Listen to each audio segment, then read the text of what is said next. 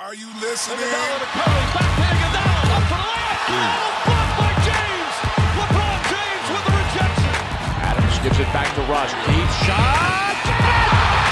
Westbrook gives the Thunder the Was geht, meine Freunde? Kobi Björn ist am Start. Herzlich willkommen zu einer weiteren Folge Das fünfte Viertel, dem Podcast, wo Max und ich uns zusammen hinsetzen, um über die geilsten Themen der NBA zu sprechen. Und ich bin so happy, dass wir es endlich mal wieder machen können und dass wir noch einen Termin gefunden haben. Aber erstmal holen wir unseren Lieblings-Podcast-Host mit hinein, unseren Co-Host, unseren Homeboy. Max, was geht ab? Wie geht's dir, Mann? Servus. Einen Tag vorher haben wir es noch gepackt, aber ich muss dich eigentlich ein bisschen, ja, was heißt kritisieren? Ey, ich muss über deinen Podcast erfahren, dass du nach Oakland fliegst. Dann ich habe direkt Björn geschrieben, ey Björn, nehmen wir schon noch auf, oder? Bevor du fliegst, so richtig so, so Angst, so, ähm, nee, also echt cool. Jetzt einen Tag vorher, natürlich auch ein perfekter Zeitpunkt. Game 2 ist gespielt. Und dementsprechend, das erste Spiel kam mir echt vor wie eine Ewigkeit, dass es her ist. Und dann können wir über das zweite Spiel sprechen, äh, über das erste Spiel. Ja, und vielleicht auch ein bisschen einfach mal nach Oakland. Wieder mega krass. Ich hoffe für dich dieses Mal ohne Grippe und ohne Fieber. und äh, äh, ja, ich kann dir übrigens ein mega gutes Hotel empfehlen. Ey, hör mir auf, Mann, da will ich nie wieder hin. ja, nee. Ähm, Oh. Vielleicht ganz kurz erstmal die Frage zurück, weil ich glaube, das ist so ein Thema, was, äh, was du so zwischendurch reingeworfen hast bei dir im Podcast. Wie, wie kam es dazu? Hat die NBA euch angehauen oder wie, wie hat sich diese Situation ergeben? Ja, genau, also da, darüber kam es halt, nachdem wir eben dieses, äh, dieses Kommentieren machen im League Pass. Ach, das macht ihr auch. ah, ja, ähm, okay. und wir, äh, und wir ja auch dieses große Event hatten in Berlin. Äh, Und da war ja die NBA diesmal wirklich so dann offiziell dahinter gestanden und wir haben ein paar Leute von der NBA kennengelernt. Und dann hatten wir da schon so kurz drüber gesprochen, wo die, für die ist es halt so ganz locker dahingesagt, so ja, dann, dann kommt er zu den Finals. Und für uns war das jetzt wirklich, wie lange hat das jetzt Mega gedauert? Stress, Ein Monat, oder? sechs, sechs Wochen. Genau, wir haben halt jeden Tag uns gedacht, ey, wann kommt diese E-Mail? Kommt diese E-Mail überhaupt? Und du kannst halt auch nie wirklich mit jemandem drüber reden, weil du weißt halt nicht, ob's passiert. Ja, und dann, glaube ich, vor zwei, drei Tagen äh, kam die Info, dann habe ich es direkt in den Podcast gehauen. Und es, es ist halt immer so ein bisschen eine, eine komische Situation, weil ich würde so gerne so die Jungs jetzt wie dich oder wie Tommy oder auch Mike oder halt mit denen man auch cool ist auf YouTube und mit denen man schon oft kollaboriert hat, ähm, würde ich natürlich total gerne mitnehmen oder ich würde einfach gerne zur NBA sagen, ey, lad doch die drei auch noch mit ein. Aber nachdem das alles auch immer für mich gerade das erste Mal ist, bin ich da immer in so einer komischen Situation, wo ich einfach ich weiß, weiß nicht, ich weiß dann auch nicht so, soll ich jetzt Max schreiben, ey, die NBA hat mich eingeladen, dass ich nach Oakland kann. Das ist irgendwie so eine bescheuerte SMS, die man dann schreibt, weil, weil man sich irgendwie so blöd vorkommt, weil, weil ich kann halt nichts tun und ich will auf jeden Fall, dass wir mal auch zusammen im fünften Viertel darüber fliegen, vielleicht schon nächstes Jahr und vielleicht auch mal eine kleine NBA-Tour dort machen oder sonst irgendwas, wir beide wieder. Ähm, aber momentan ist es echt so, die NBA fragt halt äh, immer bei Siebes und mir, weil wir halt so als Duo jetzt ein bisschen eingespielt sind im League Pass und, und mit den Kino-Events und dadurch haben die uns halt auf dem Schirm und wie gesagt, das war auch sau kurzfristig, jetzt einfach vor zwei, drei Tagen ähm, und dann haben wir einfach Ja gesagt und jetzt geht gerade alles drunter und drüber morgen geht schon mein Flug. Also ich bin, äh, ja, ich bin leicht nervös und leicht angespannt und es gibt eine Menge zu tun heute noch. Ähm, deshalb, ja, hat es, war die Kommunikation nicht die beste. Ja, aber das ist kein Problem. Ja, du kennst mich jetzt mittlerweile. Wie lange kennen wir uns? So lange kennen wir uns noch gar nicht, auch wenn es mir echt lange vorkommt. Das ist für mich immer. Ja, ich glaube nur ein Jahr oder so. Ja, Eineinhalb? stimmt. Ich weiß gar nicht. Stimmt. Shot Clock Talk war es damals noch, wo wir das erste Genau, Mal. genau. Oh Mann, hey. Das geilste Format Gewinnt, überhaupt. gewinnt, gewinnt Russell Westbrook irgendwann noch einen Ring, hast du mich gefragt. Ja, stimmt. Weiß ich gar nicht mehr, was du geantwortet hast. Wahrscheinlich eher nicht. Doch, ich habe Ja gesagt. Echt? Ich habe Ja gesagt. Ich habe gesagt Ja, weil er die Kobe-Mentality hat. Äh, hätte ich mal diese Playoffs abgewartet, dann hätte ich wahrscheinlich was anderes gesagt. Ja, nee, aber auf jeden Fall mega geil. Aber wenn ihr dann vor. Wie habt ihr das mit den Flügen gemacht? Weil ich das erste Mal gehört habe, ich mir gedacht, boah, das war bestimmt super kurzfristig. Und die NBA sagt ja dann immer so ganz cool, und ich weiß es ja auch schon äh, von den Sachen, die wir gemacht haben. Ja, kommt ihr dann einfach mal rüber, die sagen dir einen Tag vorher Bescheid. Und du stehst dann so da und denkst dir so, ja, okay, ey, ich muss zwar jetzt nicht mit dem Auto eine Stunde irgendwie nach Oakland fahren, sondern ich muss von Deutschland nach äh, in die USA fliegen. Äh, habt ihr dann noch Verdacht gebucht oder habt ihr jetzt einfach Flüge, keine Ahnung, für 800 Euro buchen müssen ne, und habt gesagt, egal, machen wir trotzdem? Nee, also das, das wäre zum Beispiel finanziell auch bei mir einfach nicht gegangen. Wir, wir hatten, wie gesagt, die, die Vermutung, dass es klappen könnte und so, und so eine leichte Abmachung, aber das, das hätte halt auch jeden Tag heißen können, ey, wir haben es uns anders überlegt. Ähm, was wir gemacht haben, ist, wir haben diesen Zeitraum bei uns im Terminkalender sozusagen geblockt, dass jeder von uns theoretisch weggehen könnte. Und man muss äh, auf jeden Fall dazu sagen, also die NBA übernimmt die Kosten.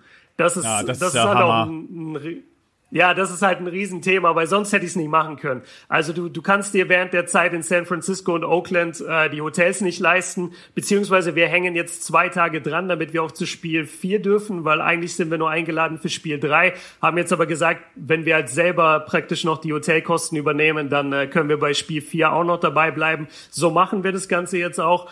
Ähm, aber den, den Großteil sozusagen der Reise, also die, die Kosten, Flug hin und zurück und das erste Hotel in San Francisco zahlt auf jeden Fall die NBA. Sonst, sonst wäre es nicht gegangen. Das, das hätte ich nicht stemmen können finanziell. Also seid ihr dieses Mal nicht in, bist du nicht in Oakland, sondern in San Francisco dieses Mal mit dem Hotel. Ja, also das erste ist in San Francisco, das zweite ist dann in Oakland. Äh, das ist aber nicht dieses Schlimme, wo wir waren, sondern das, das ist ein bisschen besser.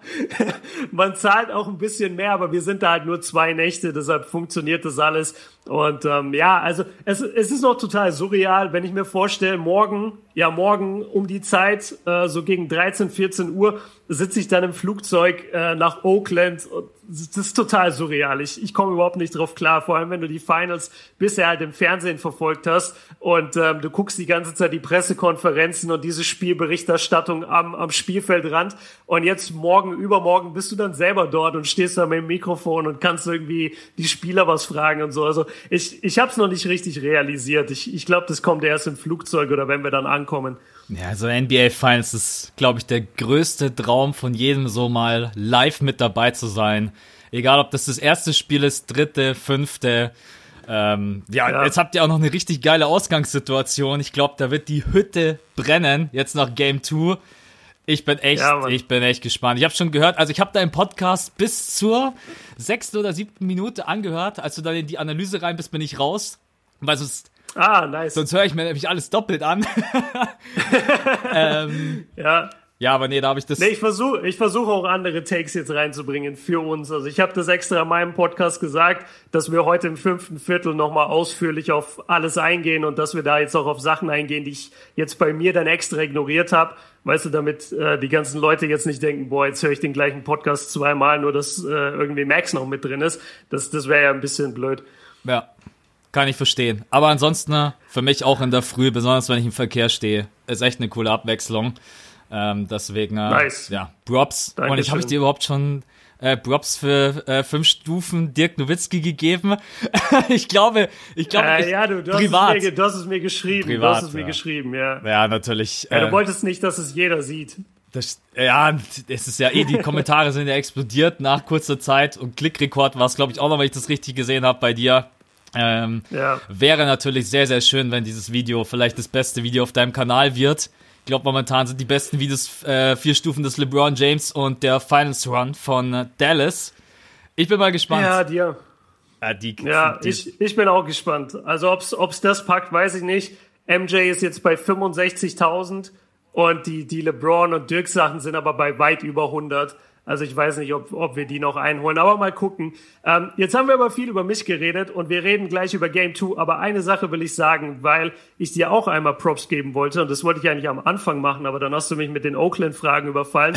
und zwar deine NBA Draft-Analysen. Ich feier die so krass, Alter. Das Zion-Video. Und jetzt von dem Typen, den du als zweites gemacht hast. Ey, ich habe den Namen gelesen. Ich Louis dachte mir, ich kenne ich, ich kenn den nicht mal.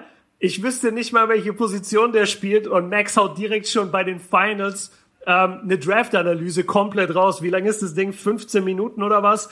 Also das da echt Respekt und Hut ab davor. Ich habe mir die beide reingezogen, super analysiert, super recherchiert und man kommt da einfach richtig gut rein und kann sich dann halt die Spieler viel besser vorstellen, wenn es jetzt dann in Richtung Draft geht. Also da bist du echt sowieso der Erste gerade, finde ich, der das macht.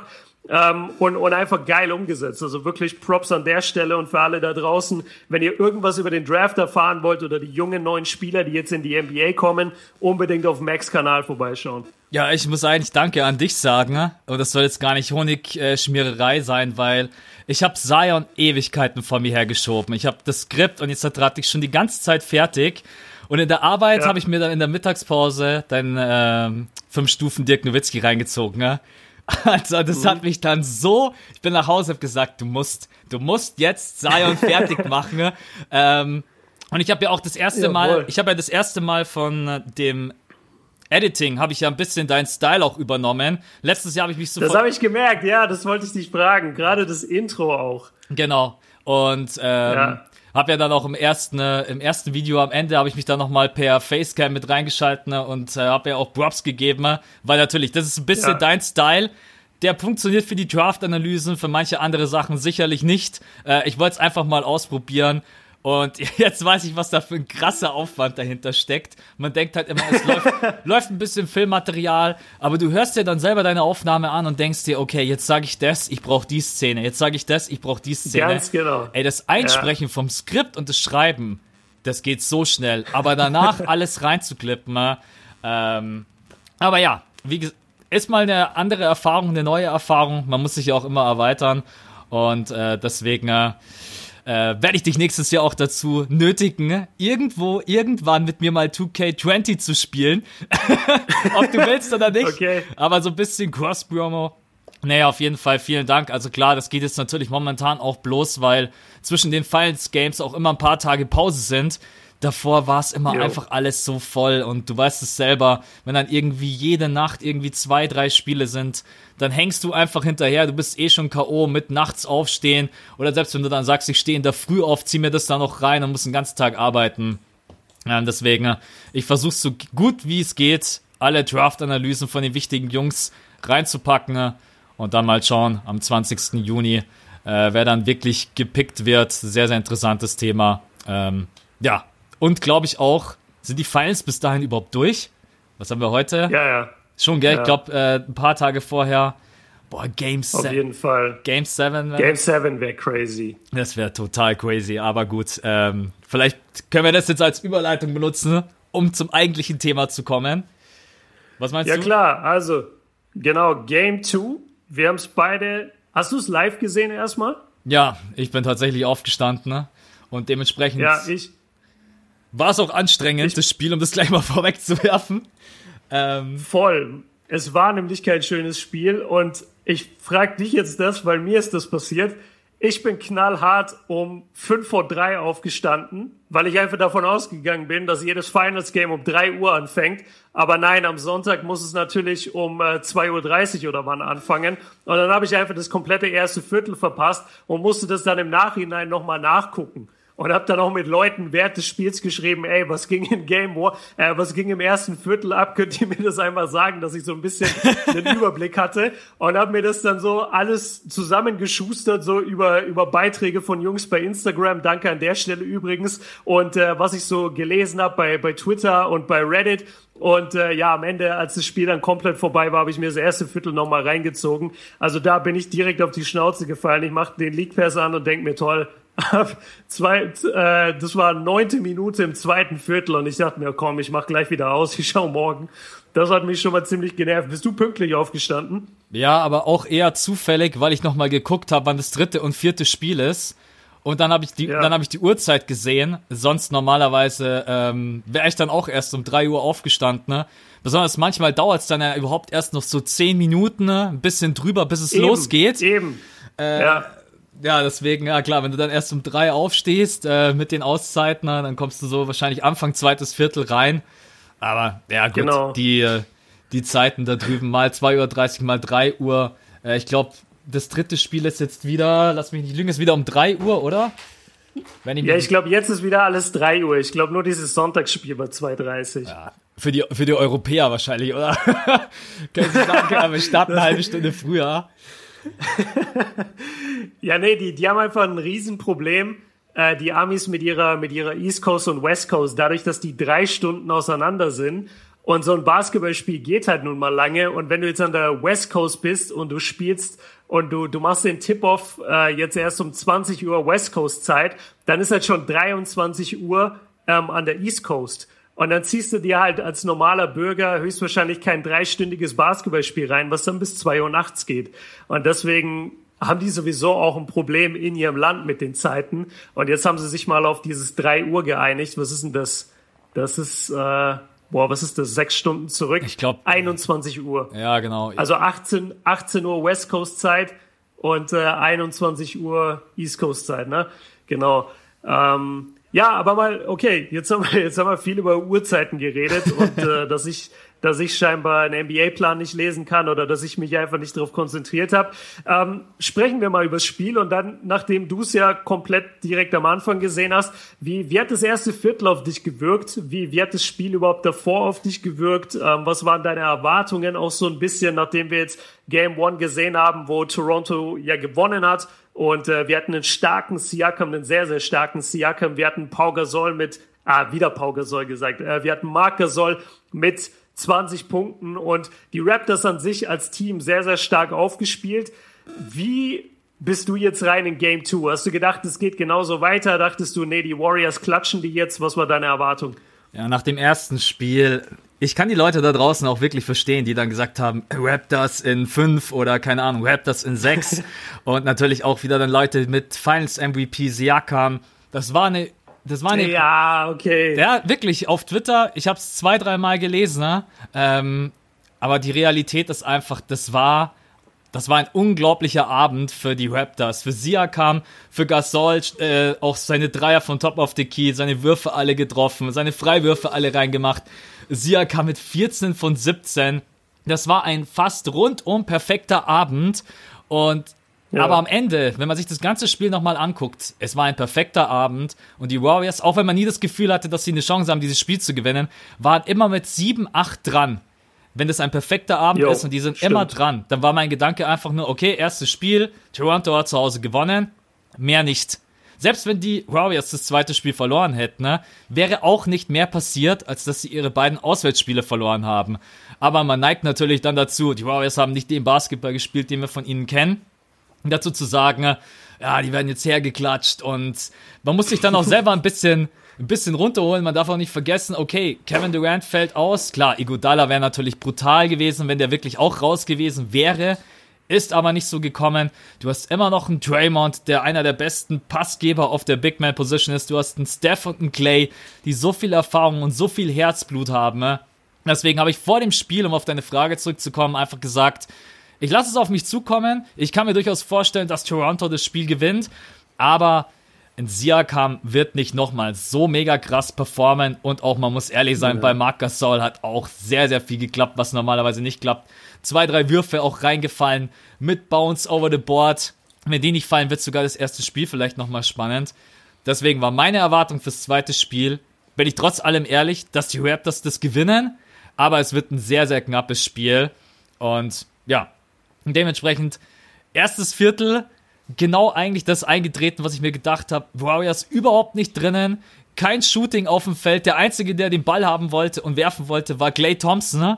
Und damit ist eigentlich ja. die Geschichte aus dem ersten Viertel für dich in einem Satz zusammengefasst. Clay, Clay, Clay. Steph 0 von 2 oder 0 von 3 irgendwie aus dem Feld, hat ein paar Freiwürfe getroffen, aber war überhaupt 0 nicht. 0 von 3, glaube ich. Genau, war überhaupt nicht er selbst.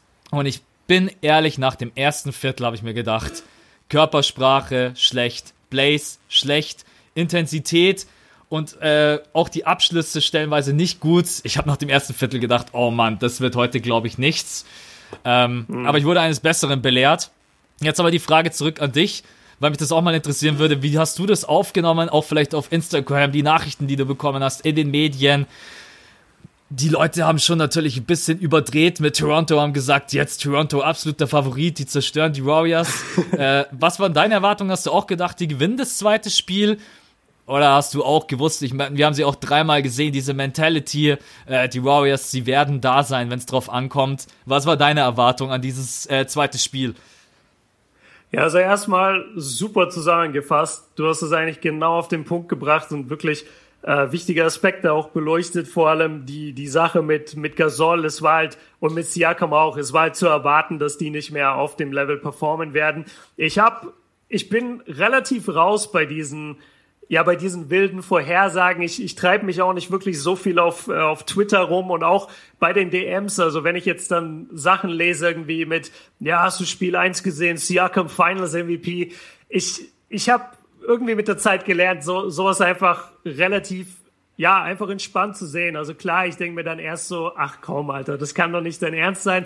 Aber auf der anderen Seite denke ich immer, du, du brauchst halt auch, damit du so ein bisschen ruhiger wirst in, in dieser ganzen Sache, bei, bei Playoff-Serien brauchst du halt auch einfach die Erfahrung. Du musst halt über so und so viele Jahre so, so und so viele Serien gesehen haben als Fan. Ähm, klar, als, als ich meine ersten Playoff-Serien gesehen habe, da dachte ich auch immer, boah, erstes Spiel gewonnen mit 20, das war's, das wird ein Sweep. Genau, deshalb, ich, ich war da relativ relaxed. Ich habe es dann, wie gesagt, nur bei dir gesehen. Ich glaube, du hast es auf Insta gepostet oder sogar bei Twitter, weil ich war zufällig dann einmal kurz auf Twitter und da war dein Tweet ganz oben. Ähm, und ich glaube, du hast sowas geschrieben mit, die Leute müssen mal klarkommen auf ihre Vorhersagen nach einem Spiel. Und ich bin auch in das Game rein und dachte, die Warriors gewinnen das relativ easy, so mit 10 bis 15 Punkten Unterschied. Das, das war meine Vorhersage, weil ich halt erwartet habe, okay, die Rollenspieler werden nicht nochmal so abliefern. Ähm, die, die Warriors haben Kawhi im ersten Spiel eigentlich gut verteidigt und es war, und sie haben extrem viele dumme Turnover provoziert, äh, sorry, ge, also fabriziert und äh, dadurch den dadurch den Raptors immer wieder Punkte geschenkt. Also mein Ding war auch okay, die die Warriors gewinnen das und dann schalte ich aber wie gesagt ein und ich höre die ersten fünf Minuten nur von diesem ersten Viertel, wie schlecht Stephen Curry ist und wie schlecht die Warriors gerade in dieses Spiel kommen. Und ich weiß gar nicht mehr, wie der Punktestand war. Wahrscheinlich haben die Raptors auch ein bisschen geführt. Aber ich habe halt wirklich nur von den Kommentatoren bekommen, ey, die Warriors spielen, spielen schlecht. Bei Steph läuft überhaupt nicht. Es fällt nichts für dieses Team und äh, die Körpersprache passt nicht. Was machen die jetzt? Bla bla bla.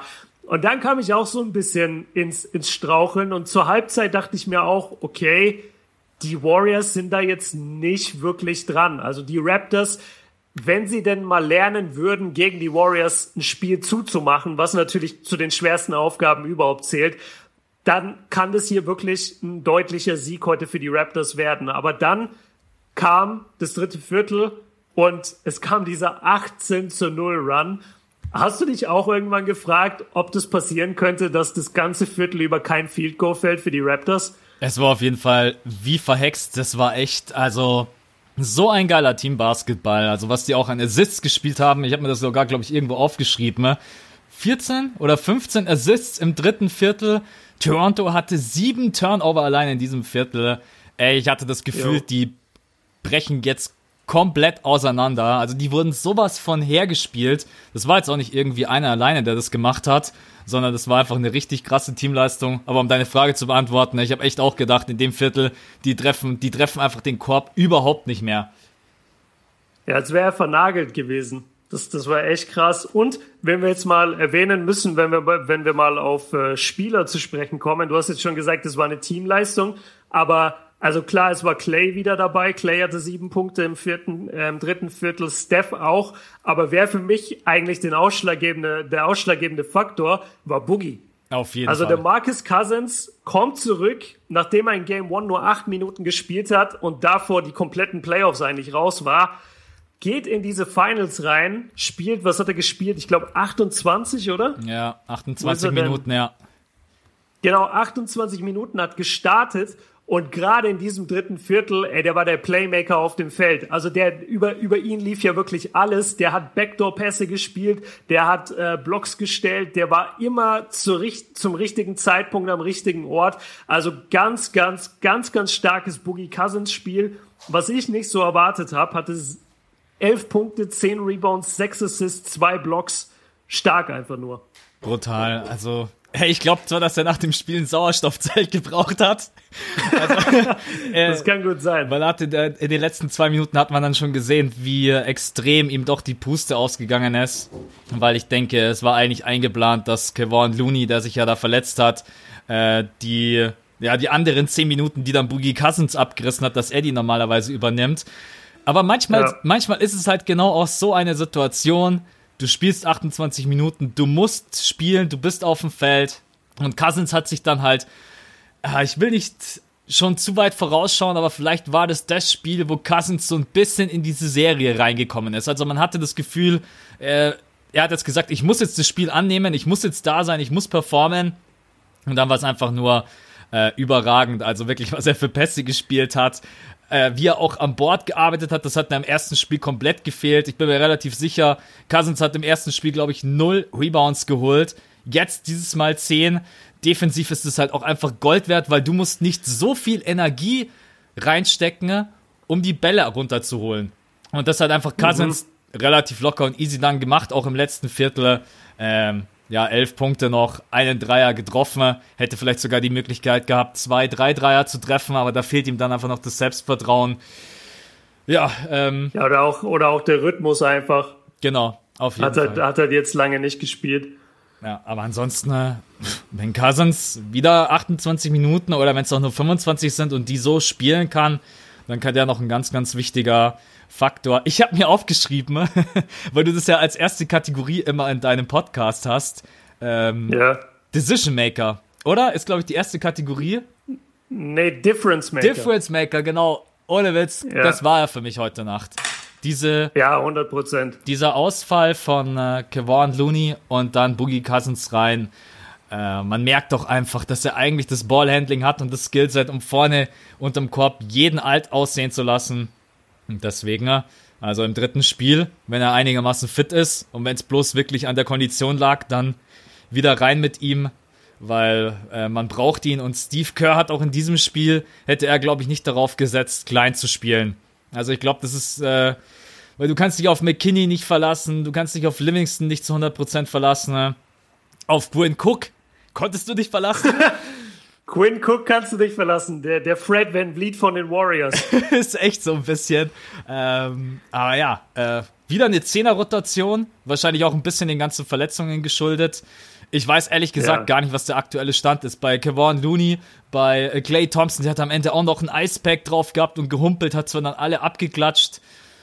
Ja, zwei, drei Tage. Ja, also Clay, Clay sah richtig schlimm aus, ne? Ja. Also bei Clay mache ich mir echt Sorgen, weil Hamstrings, also nicht nur, dass, dass ich das hatte und damit jetzt seit Ewigkeiten äh, rumkämpfe und das einfach so eine blöde Scheißverletzung ist, weil die dich immer wieder, die kommt immer wieder auf dich zu, selbst wenn du denkst, du bist schon wieder 100% fit und du denkst da auch immer dran und ich bin mir sicher, also das haben wir auch bei Chris Paul gesehen, da, da hieß es dann ja auch immer nur in den Playoffs, hoffentlich hält die Hamstring. Und ich weiß nicht, ob du jetzt von so, also das sah schon mies aus und auch wie er da richtig krass gehumpelt ist mit seinem Icepack.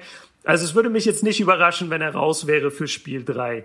Mann, ich könnte bitter. mir vorstellen, dass die, dass die Warriors ihn schonen. Looney kann ich nicht einschätzen. Der ist halt richtig hart gelandet äh, auf seinem, ja, was haben sie jetzt gesagt? Sie haben immer Brust gesagt, also Chest Area. Ich dachte eigentlich erst, es war eine Schulterverletzung, weil er so krass gedacht, auf die ja. Schulter geknallt ist. Aber wie dem auch sei, also das, das kann auch was Schlimmes sein. Und dann verlierst du halt zwei richtig wichtige Parts. Und klar, Cousins und äh, auch Andrew Bogut hat übrigens, den, den hat keiner bisher erwähnt, ich auch nicht in meinem Podcast, aber das war zum Beispiel jemand, der hat in sieben Minuten hat der sechs Punkte gemacht und einfach drei von drei getroffen.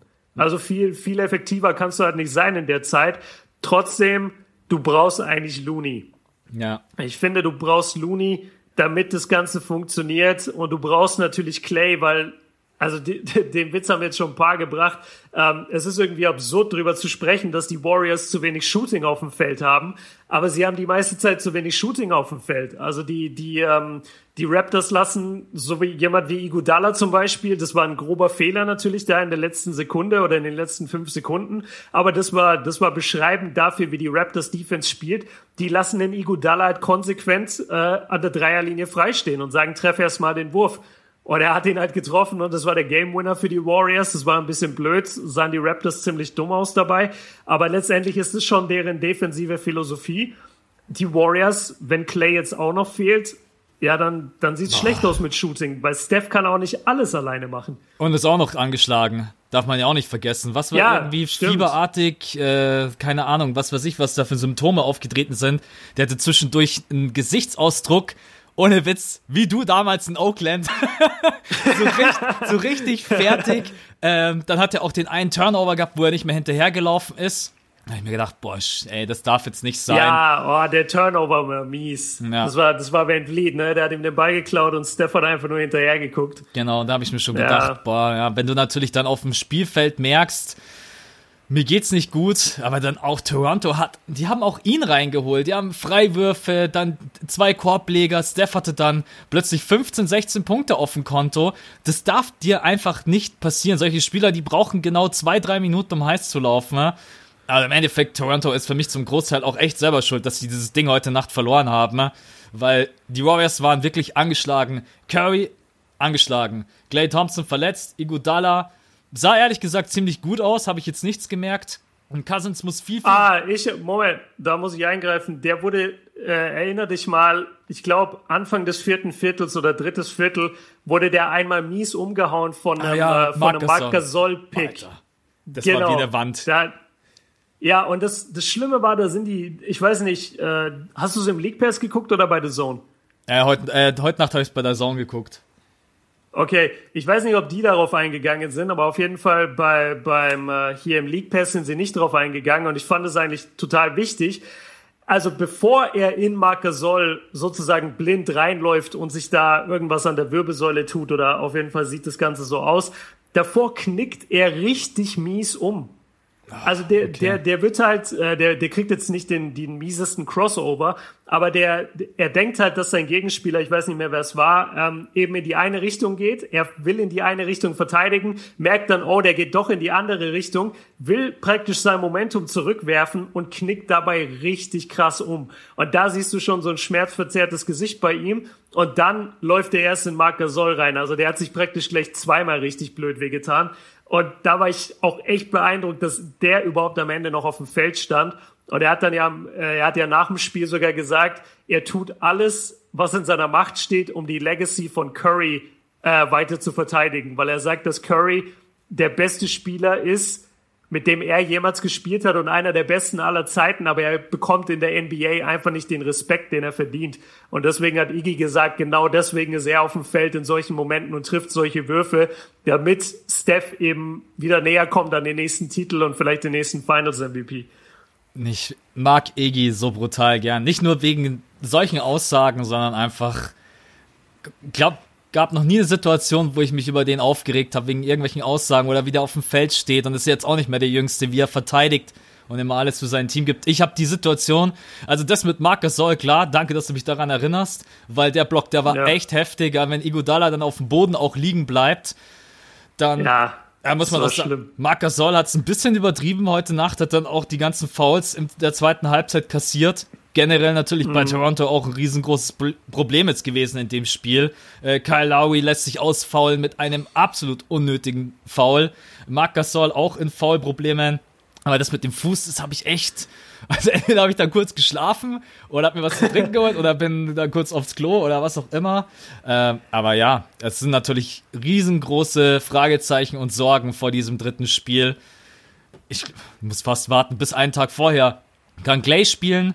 Wie sieht's mit KD aus? Hieß es ja zur Mitte der Serie kann er eingreifen. Was ist die Mitte der Serie? Drittes Spiel, oder? Ja, ja, gute Frage, genau. Kommt er jetzt in Spiel 3, kommt er in Spiel 4? Also wenn die jetzt alle ausfallen, wenn jetzt Clay ausfällt, Looney ausfällt und Iggy angeschlagen Spielt er mit ist, einem Rollstuhl, KD. dann, ja, dann, dann musste er eigentlich zurückkommen als KD. Aber man weiß halt einfach nicht, was es jetzt ist, wie schlimm es ist. Und die größte Angst, glaube ich, von den, und das, das ist auch vollkommen normal und so sollte es auch sein, die größte Angst ist halt, der kommt aufs Feld und verletzt sich wieder. Ja. Und das Ding reißt wieder in seiner Wade, weil dann ist alles vorbei. Und dann machst du dir dein Leben lang Vorwürfe, wenn du dann auch die Serie verlierst. Verdammt, hätten wir äh, KD nur mal äh, ein Spiel später gebracht. Hätten wir Clay nur mal mit seiner Hamstring ein Spiel aussetzen lassen, anstatt ihn in Spiel drei, keine Ahnung, 25 Minuten spielen zu lassen solche Dinge können halt, äh, ja, die können dich einfach jagen. Und ich glaube, das haben, das hat der Coaching-Staff im Kopf, äh, Steve Kerr und die ganzen Ärzte dort auch vor Ort. Und die fragen sich natürlich auch, ey, können wir uns das jetzt leisten, Spiel drei ohne Clay zu spielen oder ohne Looney? Auf der anderen Seite können wir es uns leisten, die jetzt sozusagen zu verheizen. Ganz, ganz, also die ganz, ganz schwierige Situation. Und ich finde, die Warriors, obwohl ich eigentlich dachte, dass Toronto das angeschlagenere Team ist, die Warriors gehen so langsam echt auf den Zahnfleisch, wenn du mal überlegst, wer alles verletzt ist und wirklich schlimm verletzt ist. Und du, du merkst es einfach, wie es deren Spiel einschränkt. Ja. Also das heißt, wenn du jetzt die Möglichkeit hättest zu entscheiden, drittes Spiel, Steph angeschlagen, Clay angeschlagen, KD, es sind genau diese drei, vier Tage, die sie bis zum vierten Spiel länger brauchen. Wie würdest du entscheiden? Würdest du sie draußen lassen oder würdest du sagen, okay, einer muss spielen? Oder sagst du dann, es ist total egal, weil wenn ich bloß einen spielen lasse, dann kriegen wir auch so auf den Sack. Wie, wie würdest du entscheiden in so einer Situation? Also ich würde Steph spielen lassen, weil, also abgesehen, klar, er ist angeschlagen und so und er hatte jetzt dieses, dieses Krankheitsbedingte. Ich schätze mal, dass die Symptome in zwei Tagen jetzt dann wieder ausgeheilt sind. Äh, das, das erwarte ich einfach von, von dem NBA. Hä? Eistonne. Eistonne ja. einfach rein, dann hast du keine Grippe mehr. ja, also irgendwie bekommst du das hin, dass du diese Grippesymptome, wenn er die dann hatte, dass du die wieder in den Griff bekommst. Ähm, ich glaube, ich würde am ehesten gucken, dass ich Clay aussetzen lasse.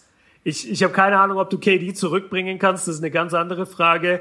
Aber ich glaube echt, ich würde das riskieren, Clay aussetzen zu lassen weil der Typ, also wenn deine Hamstring angeschlagen ist, dann brauchst du einfach ja vielleicht vier, fünf Tage und nicht eben nur eineinhalb, wo auch ein Flug, wo auch ein Flug noch dazwischen ist. Das ist jetzt nicht so angenehm alles. Ich würde Clay aussetzen lassen. Ich glaube aber nicht, dass sie es machen. Ich glaube, die kriegen den so weit fit, dass er spielt. Ich sage nur, dass die Gefahr dann relativ groß ist, dass er sich in Spiel fünf oder sechs nochmal verletzt und das war's dann. Es geht halt für sie um so viel. Wenn die halt diesen dritten Titel in Folge gewinnen, dann äh, ist es eine der größten Legacies, die wir jemals gesehen haben. Egal ob für Clay oder Steph oder Kevin Durant. Ich möchte es auch nicht entscheiden. Also bei KD habe ich gar keine Ahnung, ähm, wie es aussieht. Bei Clay, wenn du ihn halt rausnimmst, ist für mich persönlich, kannst du ein Spiel fast nicht gewinnen weil er von der Defense her dir fehlt und jetzt auch in diesem Spiel, wie er einfach übernommen hat, 10 von 17, 4 von 6, das ist einfach, mhm. das ist so ein guter Spieler und du hast ja auch keine Alternative draußen. Also, Lim äh, Livingston. Quinn Cook. Ja, der ist Quinn halt, Cook. Ja, der ist halt, ah, ja, klar. Aber Quinn Cook in der Defense ist halt, da, ich will jetzt nicht sagen, da können wir uns auch hinstellen. Das ist vielleicht ein bisschen übertrieben. äh, aber, das ist echt übertrieben. Ja, natürlich. Ja, aber von der Größe her passt halt nicht. Der, ja. der kann halt niemals äh, sich gegen Kawhi stellen. Ich finde schon Clay gegen Kawhi immer ein bisschen lustig, weil Kawhi einfach doppelt so viel Masse hat wie Clay. Aber der, der kann es zumindest von der Größe und von der Beinarbeit und von der Länge aufnehmen. Aber wenn du da jetzt so einen kleinen hinstellst, dann, nee, das funktioniert nicht. Ja. Ja, jetzt haben wir verdammt viel über die Warriors gesprochen und über die Probleme, die sie haben. Wie hast du die, Yo. wie hast du die Raptors gesehen und erlebt? Hat dich irgendwas enttäuscht oder was war vielleicht so dein Key Fact, wo du sagst, genau deswegen haben sie es verloren? Weil es war eigentlich, ich sag's nochmal, zweites Viertel, Mitte zweites Viertel habe ich gedacht, ja, total, eigentlich kann ich auch ins Bett gehen, weil so wie die gerade eben auf dem Feld stehen, Golden State, gewinnen die das auf gar keinen Fall von der Körpersprache her. Und dann im dritten wurde ich so eines Besseren belehrt und habe dann eigentlich auch, man hat es auch an der Halle gemerkt, war eigentlich Drake Boah, da? war die Halle leise. War eigentlich Drake? Boah, ja. Weil ich habe ihn nicht einmal gesehen. War die Kamera? Ah, doch, der war da. Ja, ja, der war da. Aber die Kamera war gefühlt, also. Ähm, ich weiß nicht, ob die Kamera je auf ihm war, aber ich habe ihn halt immer gesehen, so in diesem, in diesem White Shot. Ja. Wenn du das ganze Feld gesehen hast, dann wusste ich halt, wo er sitzt. Wenn es da keine Ansage gab von der NBA, dann fresse ich echt einen Besen. Aber gut, das ist ein anderes Thema. Ja. Ja, ja apropos, ich antworte gleich auf deine Frage, aber äh, der Commissioner war da und Präsident Barack Obama. Stimmt. Einfach mal, hat sich gegönnt, ist durch die Katakomben gelaufen. Fand ich, fand ich nice, dass er da war. krass auch immer von der Sicherheitsstufe her, also wenn man sieht, mit was für einer Entourage der da reinkommt. Und das sind ja alles nicht seine Homies, sondern das sind wirklich alles nur Beamte, die dafür da sind, um diesen Mann zu schützen. Das, das ist schon krass. Ich will nicht wissen, wie heftig die davor planen müssen, äh, wie, wie die praktisch die Sitzplätze um ihn herum alle kaufen und da sind bestimmt noch so ein paar verdeckte Agents dann, die du gar nicht bemerkst, aber sollte irgendwas los sein, da würden die auf einmal aufstehen und, und sich noch einmischen. Die, die Sicherheitsstufe, wenn da der Commissioner neben dem Präsident sitzt, das, das ist, glaube ich, schon Next Level. Das, das stelle ich mir echt krass vor. Ja, ich gehe mal davon aus, dass das vorher auch wahrscheinlich auch angekündigt ist und auch bei der Polizei angekündigt ist. Ja. Aber ja, also ich will jetzt hier nicht politisch ausufern, aber Obama für mich ein super Präsident gewesen und äh, ehrlich gesagt immer seine Auftritte oder egal was er sagt, fand ich echt immer, äh, finde ihn generell als Mensch super. Ja, und vor allen Dingen auch nach Kanada zu reisen. Weiß gar nicht, ob das für ihn vielleicht so ein bisschen sogar ein Zeichen war.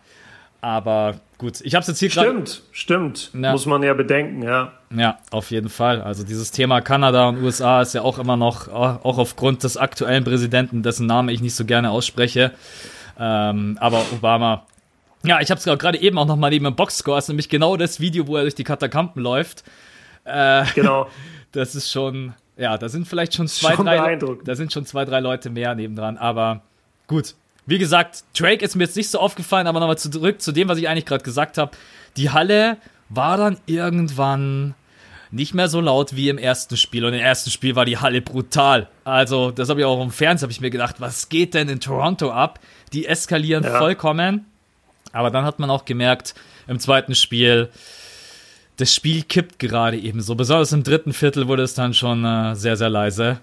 Ehrlich gesagt habe ich meine Ausgangsfrage an dich vergessen. Vielleicht weißt du sie noch. Ich, ich habe sie noch. Ja, ja, ich habe sie noch. Also zuerst mal, um jetzt auch nicht zu politisch zu werden, aber weil mich interessiert, oder ich habe einfach keine Ahnung von der Politik, sagen wir so. Aber was ich immer an Obama geil fand, war einfach das Symbol, das er halt ist. Dass er eben der erste schwarze Präsident ist, der in Amerika ähm, gewählt wurde. Dass er eben für acht Jahre lang praktisch für die, für die neue Generation auch einfach, die am Fernsehen geguckt, weißt du, so wie du halt aufwächst und so irgendwann checkst, ah, okay, das ist Fernsehen, ah, okay, äh, der Typ da scheint wichtig zu sein, der ist immer im Fernsehen, das ist der Präsident.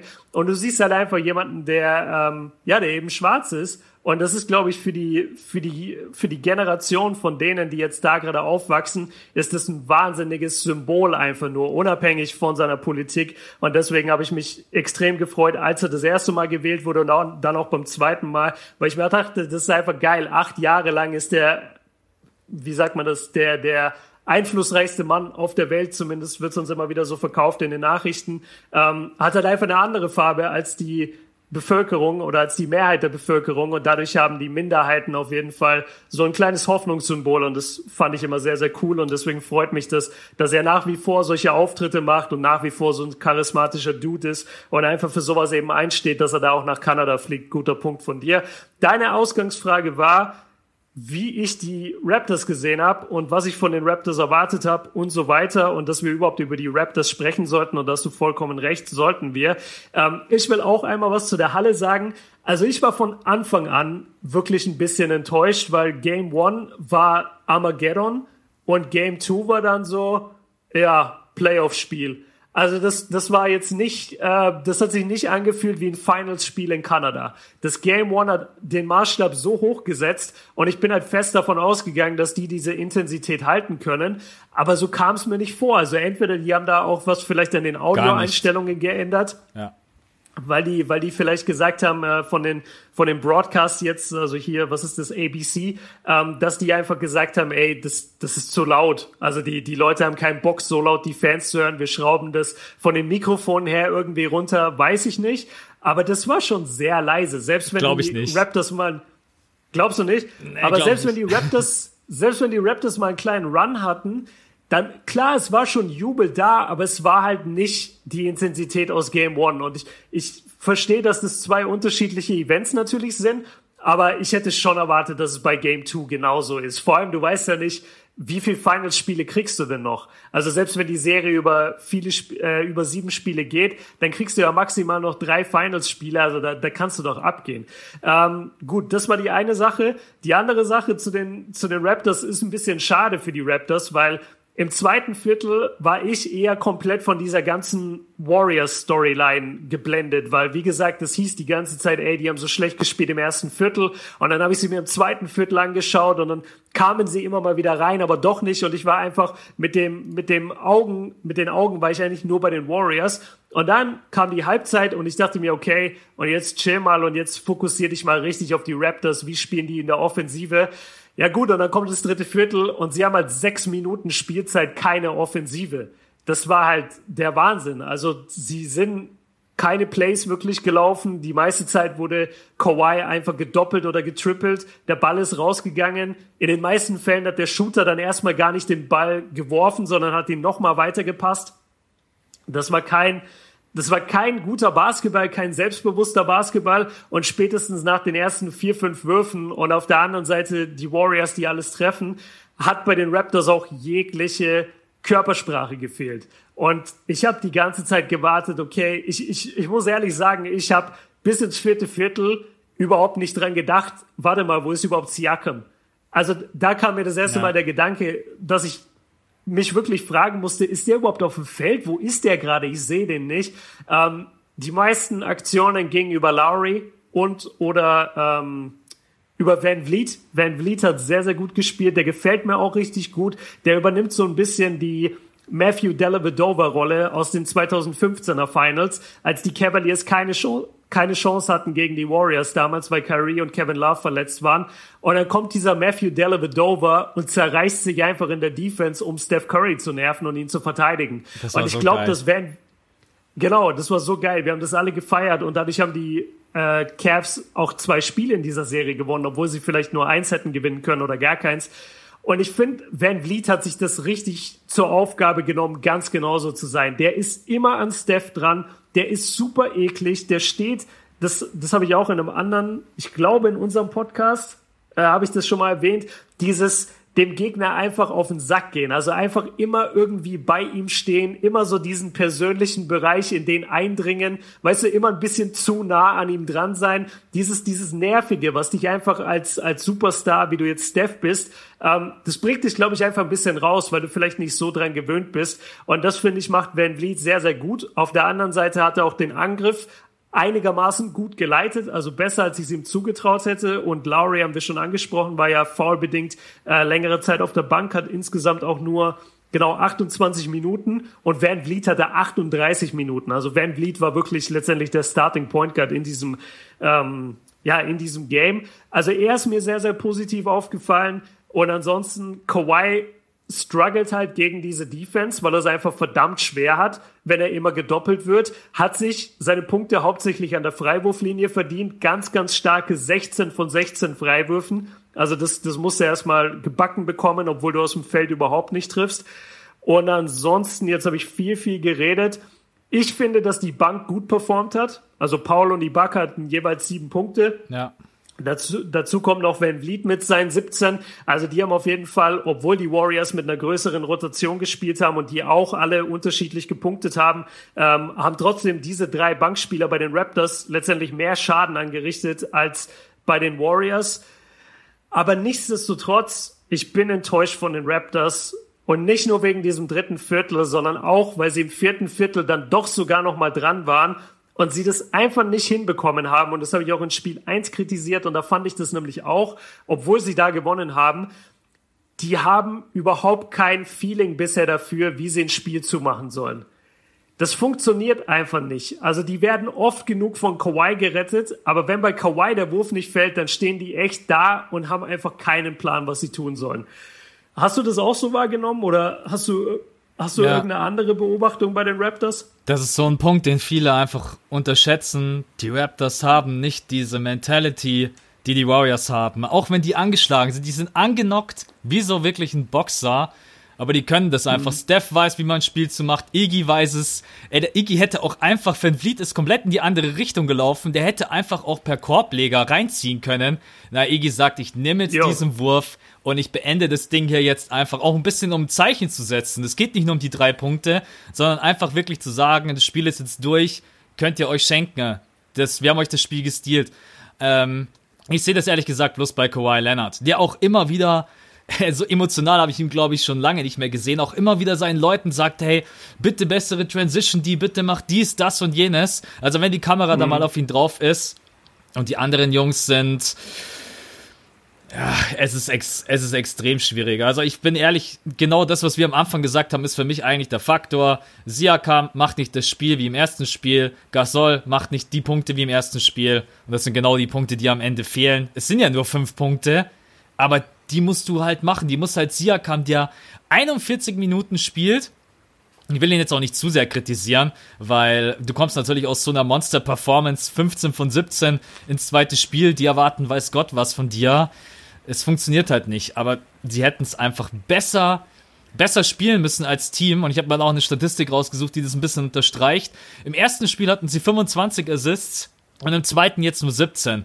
Acht Assists, mhm. Unterschied ist halt einfach enorm viel. Genauso im ersten Spiel 50% aus dem Feld, 40% von draußen. Ja, und im zweiten sind es halt einfach normale 37 und 29% von draußen. Also. Ja, das ist mies. Also da, da schreit auch das, das, da rächt sich auch dieses dritte Viertel. Als die da wirklich einen Backstein nach dem anderen geworfen haben, das, das hat ja die Quote so gekillt von denen. Auf jeden Fall. Und dementsprechend, wenn man es sich ganz einfach machen möchte, kann man sagen, Siakam und Gasol haben nicht so funktioniert.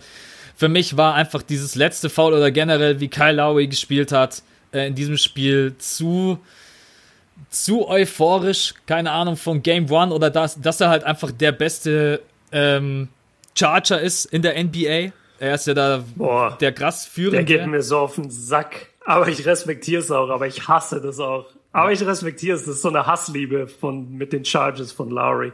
Genau, macht er halt stellenweise auch echt gut. Also gegen Clay Thompson, der dann plötzlich da reinläuft und dann denkt er sich, ey, warum steht da plötzlich ein kleiner Mann vor mir und hat die Hände wirklich ja. perfekt und steht perfekt da. Ja, kriegst du das Offensivfoul.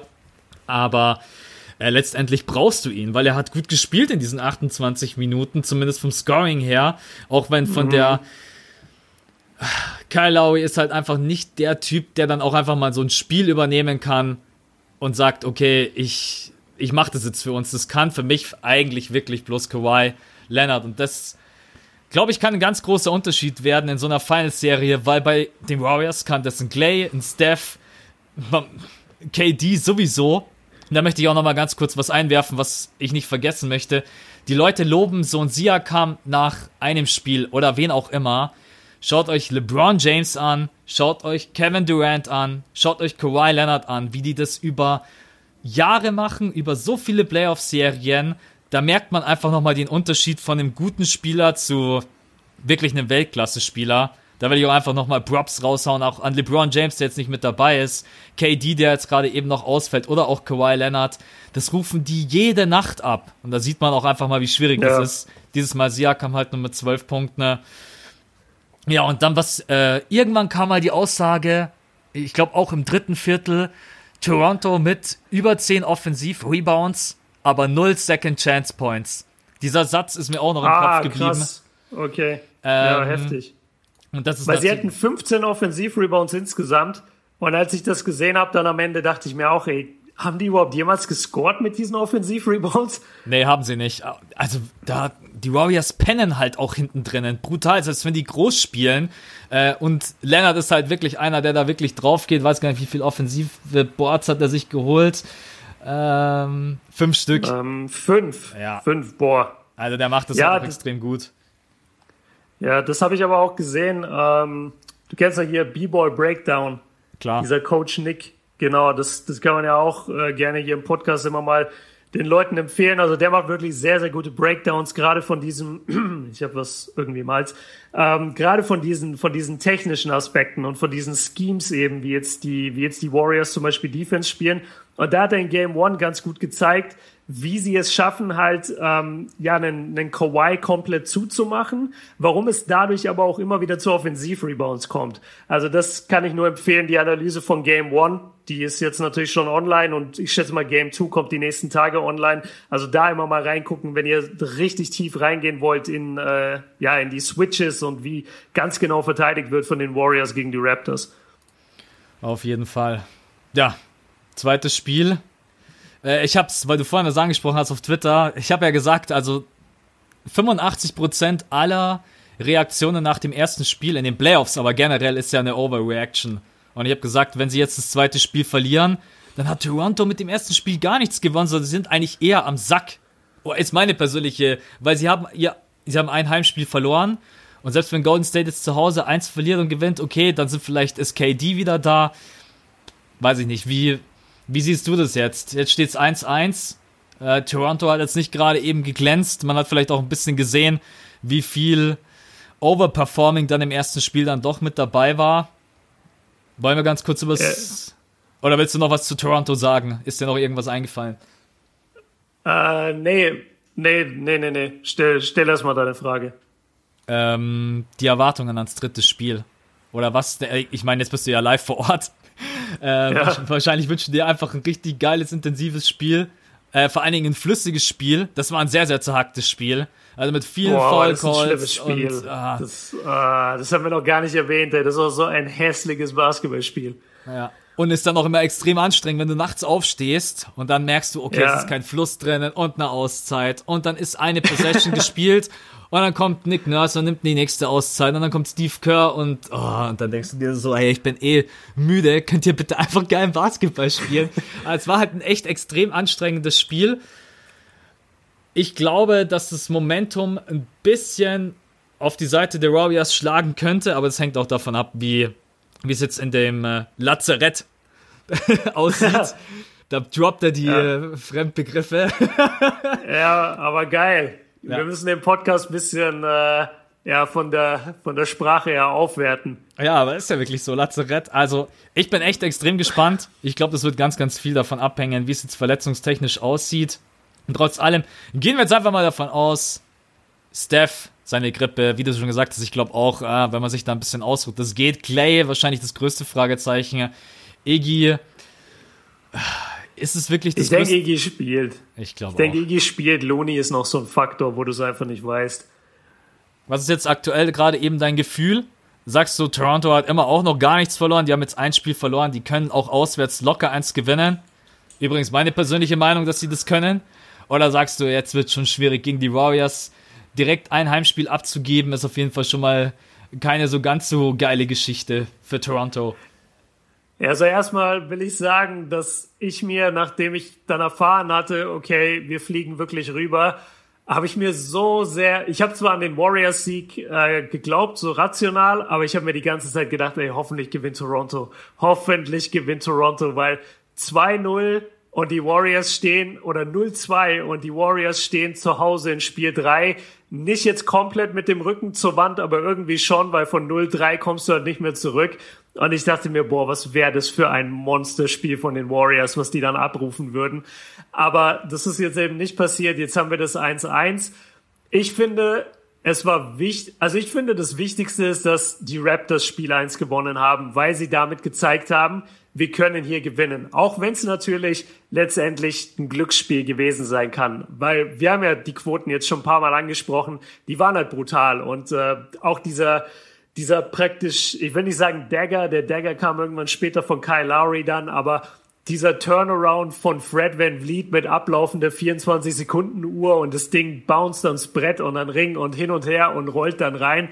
Solche Dinger triffst du halt nicht normalerweise in einer, in einer Serie und gerade und auch nicht in den Finals und klar gewinnst du dann damit Spiel eins, aber das, das heißt jetzt noch nicht, dass du Spiel zwei, drei, vier, fünf gewinnen kannst. Ähm, ich glaube, um ehrlich zu sein, nicht, dass die Raptors jetzt gewinnen können in Oakland, vorausgesetzt die Warriors sind gesund. Wenn, wie gesagt, Clay fehlen sollte, dann rechne ich damit, dass die Raptors ein Spiel gewinnen können. Weil Clay ist so ein Riesenfaktor, das, das kann man gar nicht kompensieren. Also selbst wenn KD zurückkommt, dann ist es auch ganz komisch, weil dann muss Steph wieder Spot-Up-Shooter machen. Das sehe ich gerade im Moment auch nicht, nachdem er jetzt so lange wieder äh, den freien Steph Curry Basketball spielen konnte und jetzt kommt dann auf einmal KD, aber Clay ist nicht da und das auszugleichen, das ist ganz schwieriger Basketball dann, finde ich. Also da glaube ich jetzt auch nicht zu 100 Prozent dran. Ich glaube, wenn Clay fehlt, dann können die Raptors ein Spiel klauen. Wenn Clay beide Spiele spielt und gesund ist, dann können sie da nichts klauen und dann haben sie nur noch die Chance, dass sie Game 5 gewinnen. Dann würde es ja, dann wird es 2, nee, dann wird es 3-2 stehen, genau.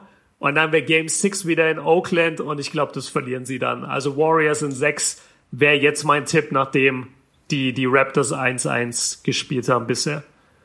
Ich gehe mit. Ich glaube, ich könnte mir vorstellen, dass Clay im nächsten Spiel aussetzt und dass es für Durant auch noch nicht reicht. Dann spielen sie mit Steph und äh, Boogie in der Starting Five, verlieren das möglicherweise sogar. Ähm, okay. Aber dann, dann im vierten Spiel äh, Durant und Clay beide wieder zurück. Und dann wird die Hütte brennen, weil dann hast du wieder Steph, Clay, KD, Draymond und Cousins in der Starting Five. Das gewinnen sie dann und dann, wenn nicht irgendwas passieren sollte, dann äh, gewinnen sie in Toronto das fünfte und zu Hause machen sie das Ding dann das durch. Sechste. Ja, was natürlich ja. krass wäre, ähm, wenn der Titel in Kanada ausgespielt wird, also Game 7 das wäre natürlich auch. Äh, ich will es nicht ausschließen. Also, aber was mir jetzt gerade eben auch nochmal aufgefallen ist, der große Unterschied ist halt, Goldens, die Warriors haben immer die gleiche Shooting Percentage. Also im ersten Spiel, was sie jetzt verloren haben, waren sie nicht schlechter als im zweiten Spiel, minimal. Und Toronto mhm. hat halt so krasse Schwankungen mit drinnen. Aber auch generell alle anderen Teams. Und die Warriors verlieren eigentlich eher wegen anderen Aspekten. Und Shooting ist halt ein ganz, ganz wichtiger Punkt, besonders in so einer Finals-Serie, Konstanz da drin zu haben. Ich bin sehr, sehr gespannt. Also wenn sie das dritte, wenn sie das dritte gewinnen sollten und dann im vierten kommt KD auch noch zurück, wobei ich auch äh, daran erinnern möchte, dass du nicht zurückkommst nach einer Verletzung und spielst plötzlich wieder wie keine Ahnung wer. Also du hast keinen Rhythmus drinnen. Ja. Dein Spielgefühl ist auf jeden Fall auch erstmal ein bisschen weg. Die Dynamik im Spiel ist natürlich auch wieder eine komplett andere mit einem Durant auf dem Feld. Aber ich bleibe auch bei meinem Tipp. Warriors sind 6. Ähm, aber wenn wir in Game 7 bekommen würden, würde ich jetzt auf jeden Fall nicht Nein sagen. Und um dich zu beruhigen, ich glaube trotz allem im dritten Spiel wird die Hütte brennen. Weil Oakland weiß und die Fans dort wissen und ich äh, gehe mal davon aus, dass, ja, ist ja eine mit der lautesten äh, Arenen, besonders in den äh, in den Playoffs. Es geht einfach um so viel und unsere Jungs sind angeschlagen und unsere Jungs brauchen einfach diese Energie und diese Power. Äh, ich bin sehr, sehr, ich bin sehr, sehr gespannt auf deine, auf deine Vlogs. Es kommen, glaube ich, Vlogs, oder? Habe ich im Podcast gehört. Äh, ja, es, es kommt ohne Ende Content. Mir ist nur vorhin aufgefallen, wann schneide ich das eigentlich, weil ich muss ja auch irgendwann mal schlafen und wir haben jeden Tag ab 14 Uhr spätestens Programm, meistens sogar schon in der Früh auch was. Also da, da sind den ganzen Tag irgendwelche Events oder du bist zur Halle gefahren, weil du, äh, weil du, weil er Training ist und so. Das, das ist schon ziemlich krass. Ich muss mal gucken, wie ich es mache mit dem Output. Aber so oder so, also spätestens wenn ich wieder da bin, das ist dann am Samstag, nee, sorry, Sonntagmorgen komme ich wieder an in Deutschland und spätestens ab dann wird, wird Content ohne Ende kommen. Ähm, ich hoffe, ich kann von dort aus einiges hochladen. Ich muss mich auch mit Siebes absprechen, weil der nimmt natürlich auch viel Equipment mit und äh, wir, wir sind da natürlich sozusagen als Team und, und werden uns dementsprechend auch abwechseln mit bestimmten, mit bestimmten Videos. Also das, das muss ich alles noch sehen. Ähm, am besten kriegt ihr die Infos über Instagram. Und spätestens ab Sonntag gibt's auf jeden Fall richtig viel Content. Ich versuche aber schon davor. Ja, ich würde sagen, macht einfach ganz, ganz easy und entspannt. Ich meine, die Finals-Serie ist ja noch nicht durch nach den beiden Spielen. Ähm, und klar, wenn du natürlich einen vollen Terminkalender hast, dann. Äh, ich erinnere mich gerade, wie du nach dem ersten Tag bis nachts um 4 Uhr deinen, deinen Vlog geschnitten hast und dann warst du daraufhin einfach fünf Tage lang komplett wasted.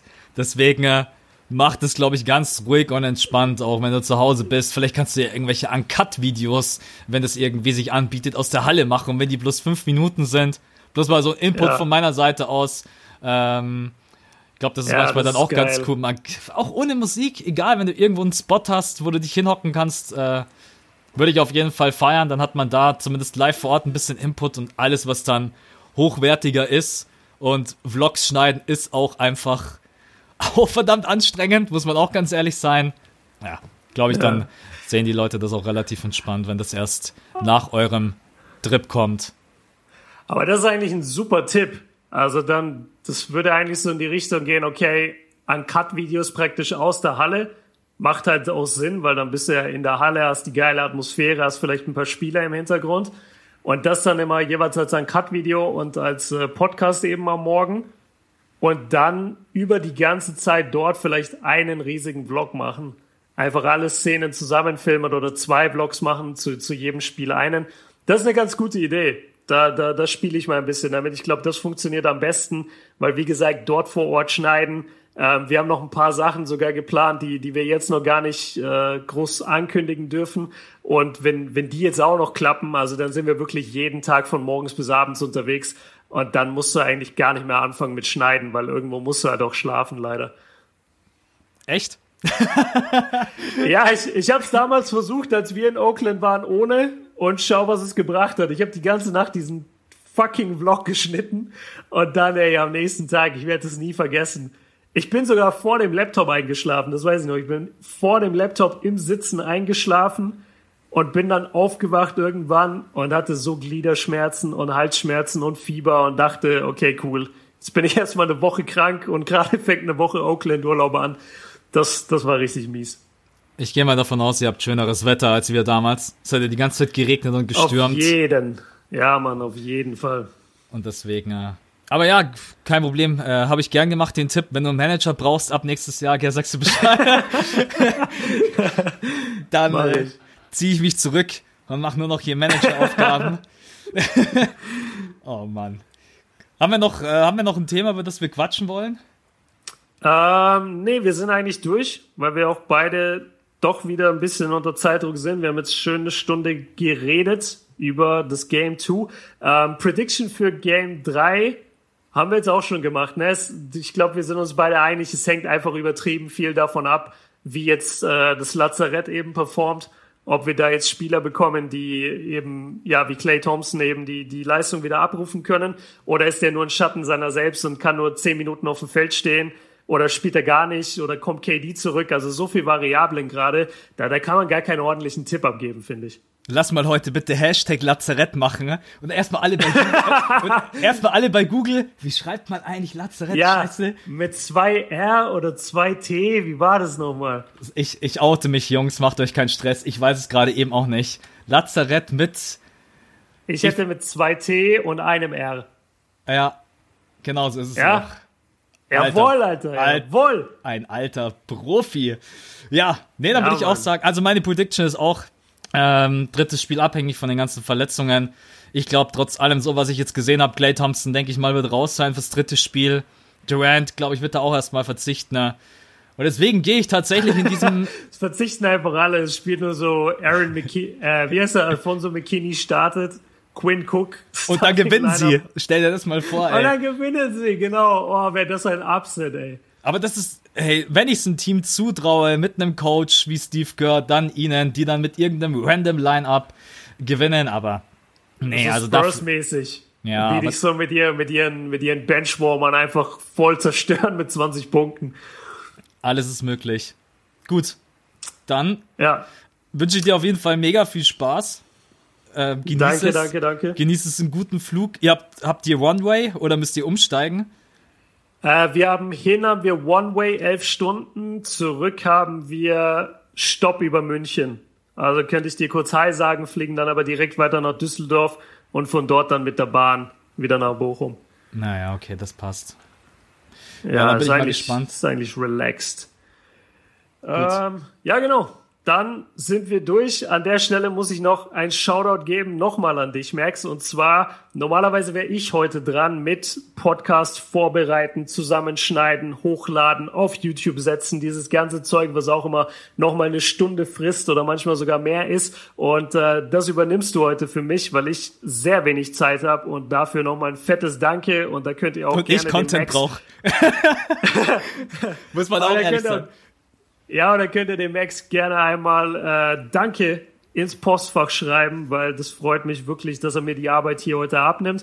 Und ansonsten, ja, Max, hey, danke äh, das für, dein, für deinen ganzen Support hier jetzt auch und für die ganzen Wünsche, die guten Wünsche für die Reise. Ich bin, wie gesagt, sehr, sehr aufgeregt. Äh, ich werde dich sowieso immer auf dem Laufenden halten und für alle anderen wird das Ganze über Instagram geben. Also schaut dort gerne vorbei, schaut auch bei Max vorbei, ähm, ist ja immer alles unten verlinkt. Und dann würde ich sagen, danke, dass ihr uns zugehört habt. Danke, Max, dass du am Start warst und wir hören uns vielleicht aus Oakland zusammen und sollte das nicht klappen, spätestens nächste Woche wieder dann für Game 5.